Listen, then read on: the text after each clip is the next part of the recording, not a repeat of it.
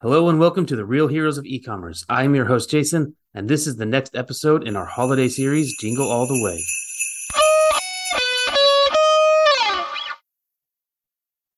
Today we are talking about email marketing with Melanie Balke. She is the founder of the Email Marketers, where she helps brands undertake the full gamut of email and SMS marketing. She has a lot to say about building brand affinity, as well as some pitfalls that every brand wants to avoid. You can find more on this topic and others at heroesofecommerce.substack.com. And while you're over there, be sure to subscribe so you don't miss out on what's coming up next. Okay, let's get to it. Okay, Melanie, it's nice to meet you. Nice to meet you too, Jason. So let's start with you and just tell us how you got into email, like why you chose that route to go in marketing. Oh, great question. Somewhat a coincidence, to be honest. So, my background is um, fun fact I like to start with born and raised in Germany and worked in very traditional marketing consulting. So, for big conglomerate companies and automotive, telecommunication, healthcare, a lot of brands that you would know, which was really fun, but very hard to actually drive impact in a company that large, right? It takes very long. Stumbled into a startup project, which was an app funded by Silicon Valley, mm-hmm. and really kind of fell in love with the fast pace of both the startup world and the digital world and said, okay, I want to go this route. Did a couple of different projects here and there, and then eventually moved to the US and joined. We always say, if not the first, one of the first e com made to order uh, furniture businesses. Okay. And so this was, you know, back when Wayfair wasn't as big as it is now, and COVID hadn't made people feel as comfortable spending two thousand, three thousand dollars online yet. Um, so it was a bigger challenge. And you know, like a typical consultant, I came in, I was their first marketing hire, and I said, "Here's a whole hundred-page presentation on what we need to do." And email was a big part of that. Um, they had obviously a very high average order value. Mm-hmm. And they were really missing out on using email to, you know, sell someone who bought a couch, a coffee table, or a credenza or something else. Why do you think someone of that size and, and that kind of fast-paced mentality of e-commerce is was missing out on something like that important of a piece? I think because the the focus was really on growth, growth, growth mm. with new customer acquisition without thinking about, hey, like 40% of your growth could easily come from existing customers. Mm-hmm. Um, also, you know, back then, now I think people are much more aware, right? Now people are conscious because iOS 14 has made advertising on Facebook a lot more difficult. Mm-hmm. So people can't just survive off of a top of funnel approach anymore. People now need to think about how do I make my cost per acquisition affordable by getting people to purchase two or three times or, or increase their average order value. So now people are much more conscious about that. But I think back then it just, you know, they were cool with growing just via new customers. That worked for them. Now I don't think it would work anymore. Right. Okay. That, that was in the early days when everything was a little bit cheaper on those yeah. social ads. Everything was a little bit cheaper. Um, everything was a lot less competitive, you know. And that's kind of how I really fell in love with email because I was able to see, hey, you can make so much money with so little input, really. Um, and I think all the data supports it, right? Mm-hmm. Acquiring an existing customer is nine times cheaper than getting a new one um, and stuff like that. So really fell in love with email. But after I left them, actually, they were acquired by a competitor, and I kind of felt like it was time to leave the company. I um, went and I joined an agency again. And mm-hmm. they're mm-hmm. in a very generalist role at first, but then quickly slid into email. And after I left them, originally my whole thing was like, I'm never building an agency. Never doing that. I'm just going to mm-hmm. freelance for a little bit and go on vacation. Well, first I said, I'm going to go on vacation. I have burnout. I'm going to recover. And then a couple of people wanted to work with me freelance. And I said, sure, I'll do that. Um, and I'll do that predominantly with email. And when I decided to build the email marketers, it was one because there was a lot of demand for email. Mm-hmm. So Facebook had already gotten more competitive. All the top of funnel got more competitive. People realized they need email to really build a holistic marketing channel. And two, it was a really good service to fulfill as an agency, right? I think there are some services that are harder to fulfill and some services that you can fulfill at a really high excellence from as an agency and email was one of those so those so that's kind of how i ended up in email very cool it's kind of a roundabout way but interesting. Yeah totally. So now in 2022 we kind of gone through all that you know that period of time where people didn't want to spend a whole lot on online especially you know $2000 price points. What are you seeing with prospects now who are like trying to come at this? Are they experienced in it always? Or i mean are they experienced in it already or are they coming at it fresh or what's the general landscape of e-commerce brands getting into it so for our clients that come to work with us, there's really two options. Um, and in fact, there's three options. Depending on the size of the business, we do still have some people that come and they say, listen, hey, for us, other stuff's been working so well. We haven't really touched email that much, but we know it's a huge opportunity. Mm-hmm. So that does exist. Um, mostly those are people who either have like crushed it in one channel like they figured out one thing like let's say they've had a strong seo position for years and they they don't really need to think about it more or they're in retail stores as well so a lot of revenue comes from retail. Um, so that's usually the one who says hey we know email is a huge opportunity we just haven't done anything with it yet. The majority of people that we see though fall into category two or 3 mm-hmm. Which are hey we have our basics set up we just need to take it to you know the max and three is like, hey, we know what we need to do. We have the basics set up. We even have some more advanced stuff set up, but we really need someone to take over this entire channel for us because we can't do all these things in house.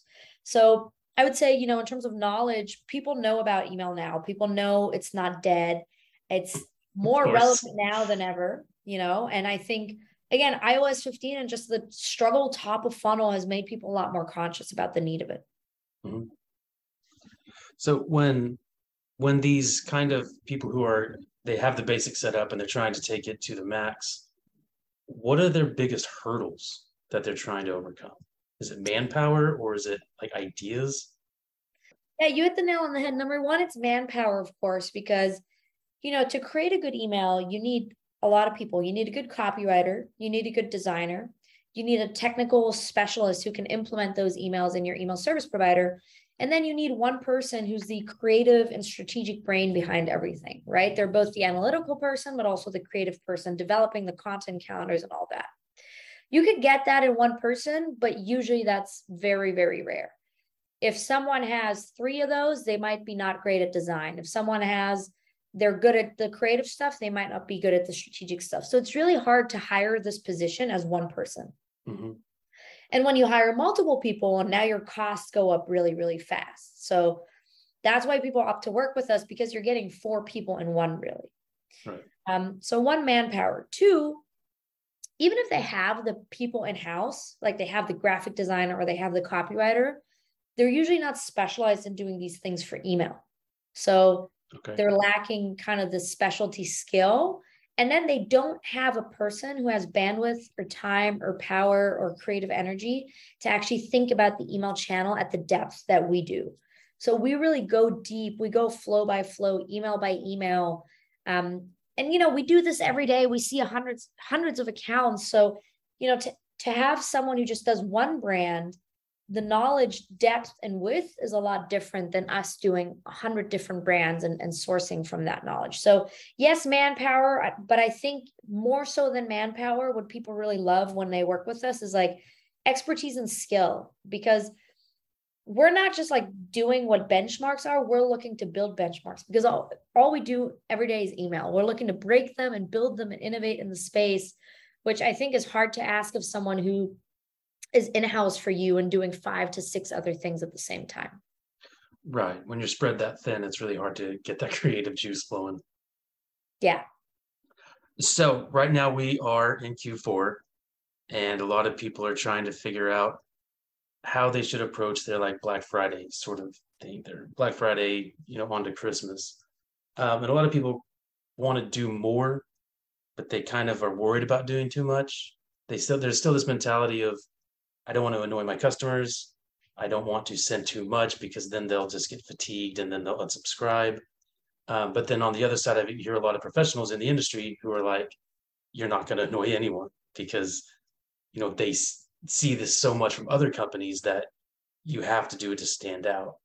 Where do you kind of fall into that? Yeah, probably somewhere in between. So, you know, I always think it's so funny how as marketers sometimes we turn into Jekyll and Hyde, right? We turn into this like we hate spam, but we're completely cool spamming other people, right? Like we know it doesn't elicit any positive emotions in us as customers, but when we do it to our customers, we're like, yeah, look, it works. and I think part of the reason people think it works with email is because, yes, if you send an email and you have a touch point that generates conversions, but it can be very short lived. So we love to think about email holistically, right? It's not just a revenue generating channel, it's a community and relationship building channel. And the best channel you have to do that with your customers. It's the one that creates a long customer, high customer lifetime value, brand affinity, brand relationship. This is a channel that can help you create a customer base to carry you through a recession. Mm-hmm. At the same time, I do think Black Friday, Cyber Monday is a little bit of a different game. Okay. We know customers now haven't been purchasing because if they need something, they go, Oh, I'm going to wait for Black Friday deals. So people are hungry. They are expecting Black Friday deals and they want Black Friday deals. Quite, quite frankly, the frenzy alone, it's kind of like when you see sharks go crazy because there's blood in the water and they get into a feeding frenzy. It's my favorite metaphor because I feel like Black Friday, Cyber Monday, consumers do the same thing. They're in a purchasing frenzy. They want to purchase because in their head, Black Friday, Cyber Monday is when you get the best deals of the year, whether that's true or not. And so they're ready to go and purchase. So, yes, I do think you should be upping your frequency. Yes, I do think you should be bringing your most aggressive deals out. And at the same time, yes, I do think you should do something else than everyone else. So, well, why as? I, well, because it depends on your brand, right? I do love, for example, what REI or Everlane do, where Everlane says, hey, we're not going to give you discounts, but we're going to donate all the revenue that you purchase. Or REI says, hey, we're not doing Black Friday. We're actually closing our stores and we're all going out into nature. I mm-hmm. love that, right? That fits with their brand and their ethos and their mission. And it's different than what everyone else does. So I say, hey, if you want to do that and it fits with your brand, do it, stand out, be different. Um, if you want to do standard discounts, do it. But you know, also make sure they're good, make sure they're tasty and yummy. No one's going to bite for a 10% discount for Black Friday. Right. Right. You got to stand out. Um, and do increase your frequency. I do think you should do that. Um, so I think for Black Friday, Cyber Monday, I'm probably leaning more towards like, hey, you know, send a couple more emails. Mm-hmm. Um, mm-hmm. and we like to, you know, part of the reason I'm I'm sorry, I'm going on a whole tangent here, but part of the reason I suggest that is because they're going to have other emails in their inbox. If you're sending one mm-hmm. email, the mm-hmm. likelihood of that email just simply getting lost is very, very high. Mm-hmm. Um, and the other thing too is it's about the purchase timing, right? If I have five things I know I want to buy and I'm starting my Black Friday looking for those brands specifically, that's where my money is going on Friday.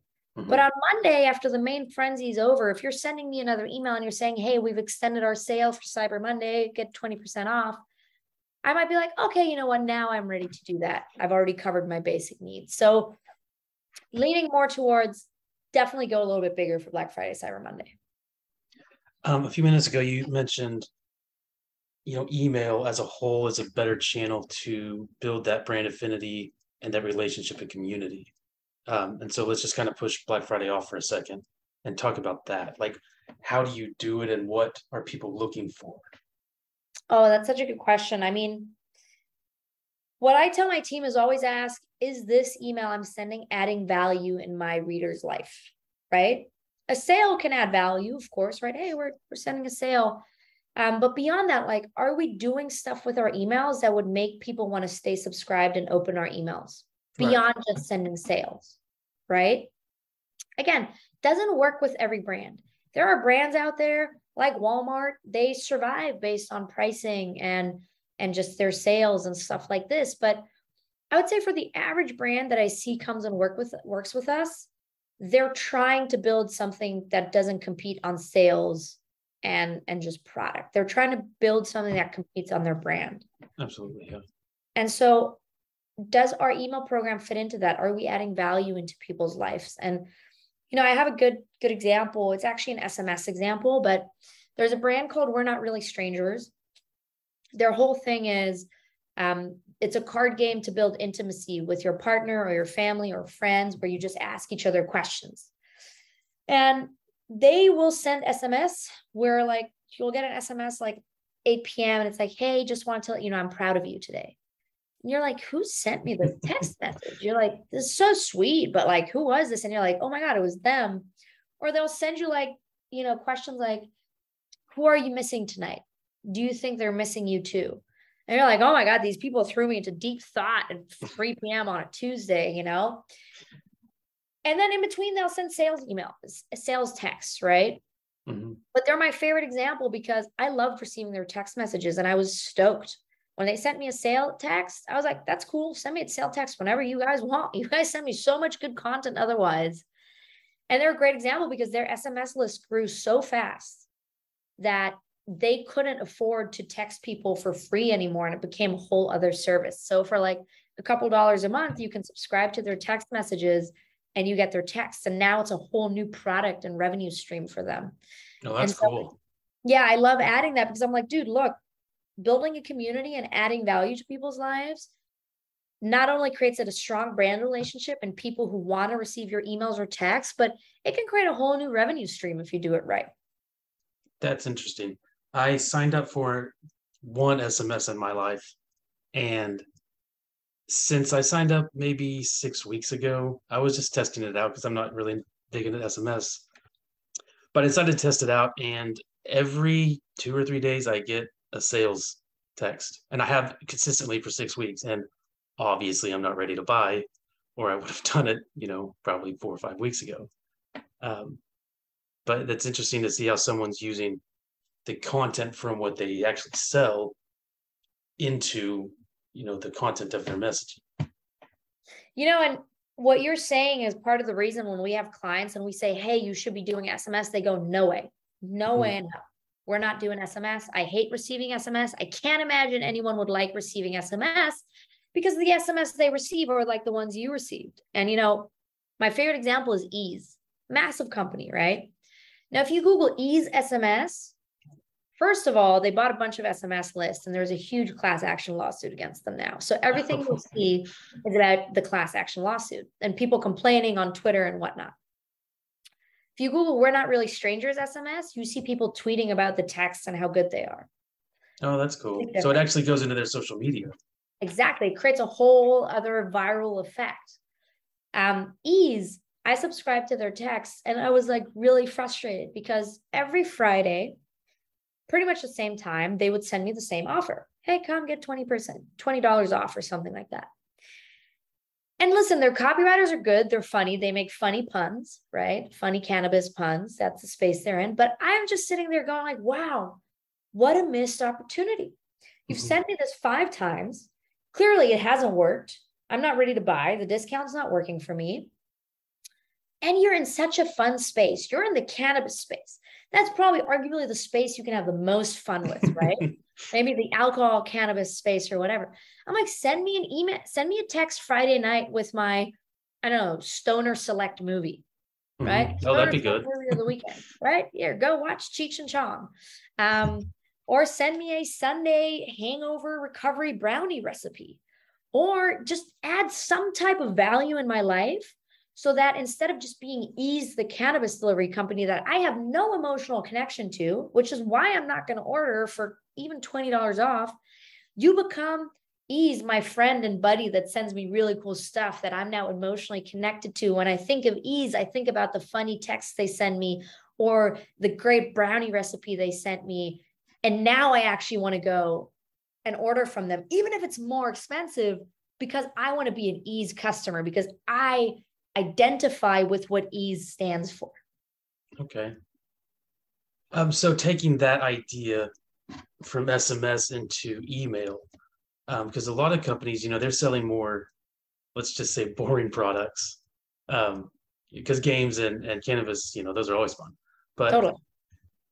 if you're selling something like home goods or, you know, a sports equipment, um, furniture, uh, how do you not bore people with those open series and those kind of retention sort of emails where I, I get some from this one company, and every time I, I know it's not the CEO who writes, but every time it's like, "Hi, I'm so and so from this company, and I want to tell you," and gives a little bit of content about this. Um, it's a sports thing, and it just feels so authentic, inauthentic, and I don't even read them. I see the title, and it's like, "Oh, that's from that guy."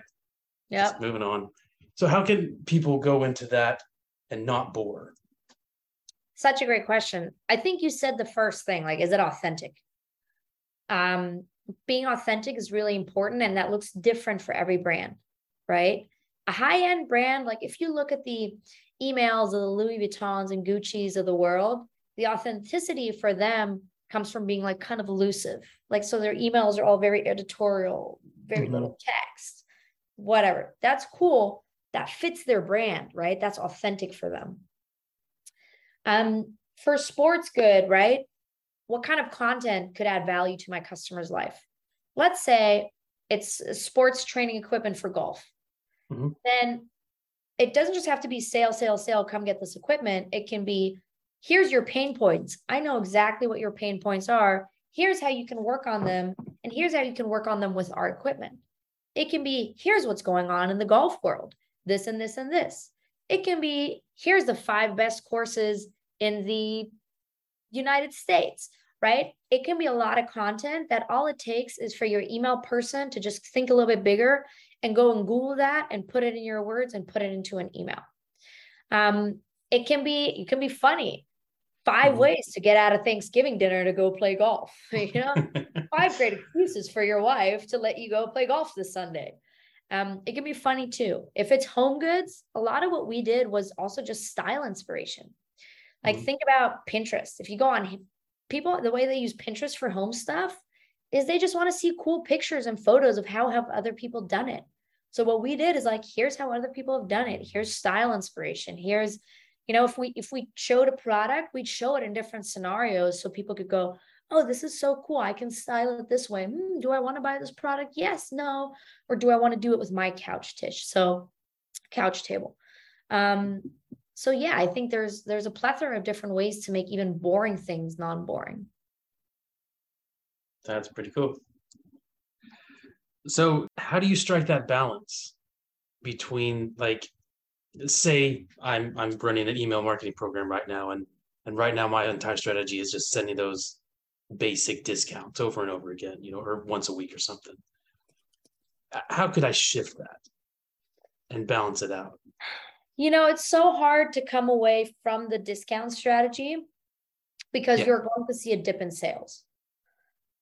You have to retrain your customer now. You've trained your customer to expect sales and only buy from you when you're giving a discount. The period in which you're retraining them is going to be painful. Um, Abercrombie and Fitch went through this, and I know because I used to be, you know, a customer when I was a teenager, and for some reason I never got out of that phase. So I really vividly for a good reason. yeah, I mean they make good clothes. Listen, you know, um, but I really got to vividly experience their phase where they were struggling with their brand image because you know the CEO said a bunch of dumb stuff and people were tired of the company philosophy. And so yeah, they really combated that trying to do big, big, big discounts. Right. Mm-hmm. And then I saw where they kind of shifted their strategy, which now Abercrombie is becoming more popular again in my age group. I see people saying, oh, yeah, I'm going to go, no, Abercrombie actually has great products. And it's funny for me to notice that now from going like, oh, no one wears Abercrombie. Now people wear it. But now I see how long it's taken them to kind of wean off of that discount strategy. It was two, three years. It took them a really long time. And for a while, I was like, oh, I'm not going to buy unless it's 40% off. So the reason I'm saying this is because I want to make clear it's painful to come back from a discount strategy and you have to do it slowly. So the way I would do it is start slowly. Um, you know, if you're sending a sale once a week, go and start doing it every 10 days and then mm-hmm. do it every other week and then do it every 3 weeks. Make your sales gradually smaller and then make the sales big only for the big sale days like Memorial Day or Black Friday and then just slowly wean people off of it. It's kind of like you have to take people off of a sale addiction. Um, yeah. So start slowly.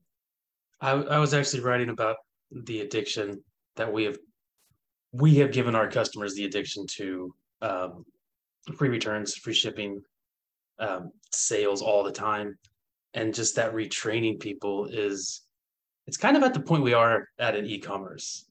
You know, we've gone through these periods of just speed, convenience, ease, um, get everybody in as fast as you can.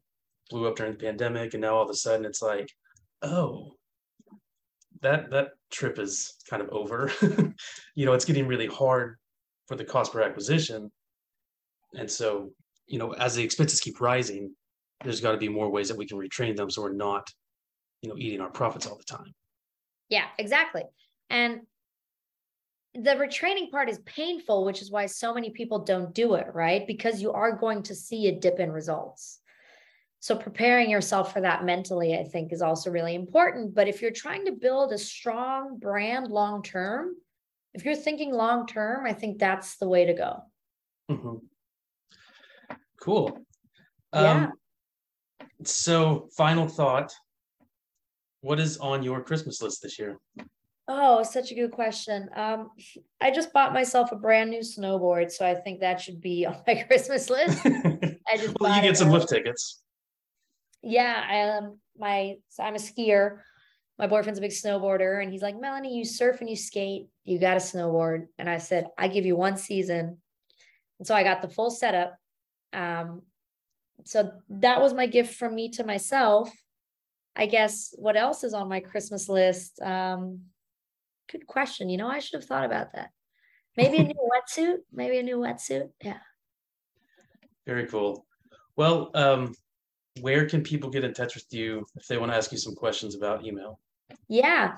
Um, www.theemailmarketers.com is a good place. Uh, you can find me on Twitter under mbalkey4. Apparently, there were four other mbalkeys before me. Um, those are good places. LinkedIn, Melanie Balke. I'm pretty active on LinkedIn as well. All good places, but you can book a free strategy session on our website if you're interested in just having us look at your account and give you some tips specific to you. So that's always a good place to start. Very cool. Thanks for coming on. Yeah. What, Jason, what's on your Christmas list? Oh, my Christmas list. Um, I want a new bicycle. Oh, yeah. Like I, I have a good one, but it's it's mountain bike, and I want a road bike. E-bike would be pretty cool too. I might put that one on my Christmas list too. Yeah, those are pretty cool too. Yeah, cool. Well, I hope you get it. okay. All right. We'll we'll keep in touch. Thank you, Jason. All right. Thanks again to Melanie for being on the show. You can find the show notes for this at heroesofecommerce.substack.com, as well as other articles and episodes to help you in your e-commerce marketing. Okay, see you next time.